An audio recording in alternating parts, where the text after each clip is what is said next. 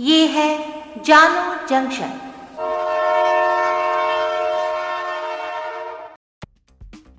नमस्कार, आज है 30 दिसंबर 2021 मैं हूँ पूजा वर्मा और आप सुन रहे हैं जानो जंक्शन पर Hindi news podcast news rail.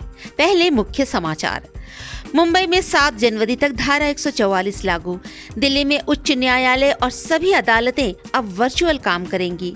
Under 19 Asia cup cricket में भारत आठवीं बार फाइनल में। प्रधानमंत्री की यूनाइटेड अरब एमिरेट्स की यात्रा की गई रद्द। नागालैंड में आर्मी के स्पेशल पावर एक्ट की अवधि को छह महीने के लिए और बढ़ाया गया। अवैध धर्मांतरण मामले में आठ प्रांतों से सत्रह आरोपी गिरफ़्तार। गांधी जी के खिलाफ अपमानजनक बयान देने पर संत कालीचरण हुए गिरफ़्तार। और अब समाचार विस्तार से।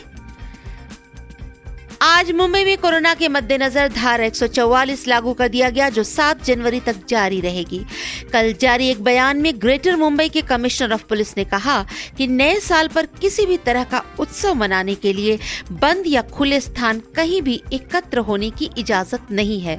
होटल, बार, पब, रिसोर्ट कहीं भी लोगों को इकट्ठा होने की मनाही है इस आदेश का किसी भी प्रकार से उल्लंघन करने पर दोषियों पर सेक्शन एक सौ अट्ठासी, अठारह 1860, 1897 और 2005 के तहत कार्रवाई की जाएगी। बता दें कि मुंबई में बुधवार को 2510 नए कोविड मामले सामने आए। साथ ही ओमिक्रॉन के भी मामले बढ़े हैं।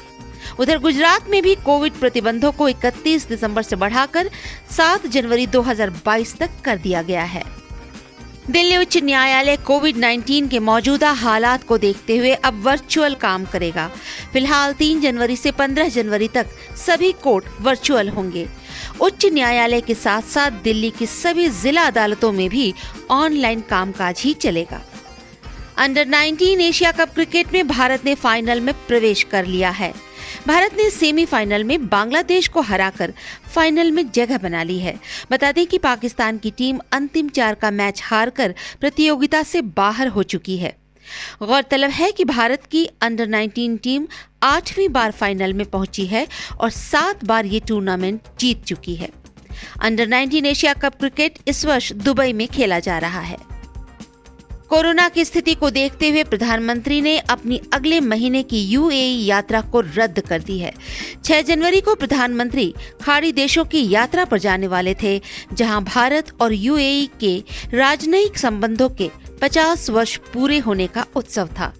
लेकिन कोविड की तीसरी लहर के कारण इसे फ़िलहाल स्थगित कर दिया गया। नागालैंड में armed forces special power act की अवधि को पुनः छह महीनों के लिए बढ़ा दिया गया है। ये विशेष पावर है जो आर्मी को अशांत क्षेत्रों में शांति स्थापित करने के लिए मिलता है, जिसमें आर्मी विशेष परिस्थिति में सरकार के आदेश के बिना भी कार्रवाई कर सकती है। गौरतलब है कि नागालैंड में एक्टिविस्ट और राज्य सरकार भी ए को हटाने की मांग करते आ रहे हैं। ये मुद्दा तब उछला था जब इसी महीने की चार तारीख को आर्मी ने उग्रवादियों के भ्रम में छह मजदूरों को मार गिराया था। उत्तर प्रदेश के आतंकवादी निरोधी दस्ते ने अवैध धर्मांतरण मामले में मौलाना कलीम सिद्दीकी, सलाउद्दीन और गौतम सहित सत्रह आरोपियों को गिरफ़्तार किया है। यूपी डीजीपी ने खुलासा किया है कि इस मामले में 100 करोड़ से अधिक राशि का आदान प्रदान हवाला और बैंकों के द्वारा धार्मिक ट्रस्टों को किया गया है। इस संबंध में विदेश से फंडिंग करने वालों पर भी कार्रवाई की गई है।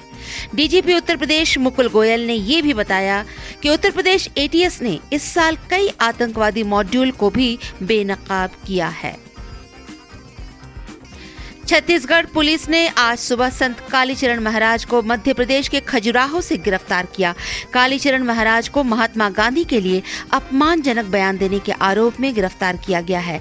हाल ही में धर्म संसद में दिए गए उनके भाषण का अंश सोशल मीडिया पर वायरल हुआ था, जिसमें उन्होंने कथित तौर पर गांधी जी के लिए अपशब्द का प्रयोग किया था। छत्तीसगढ़ पुलिस ने आज उन्हें रायपुर की अदालत में पेश किया। आज के लिए इतना ही, सुनते रहिए जानो जंक्शन पर न्यूज़ रेल।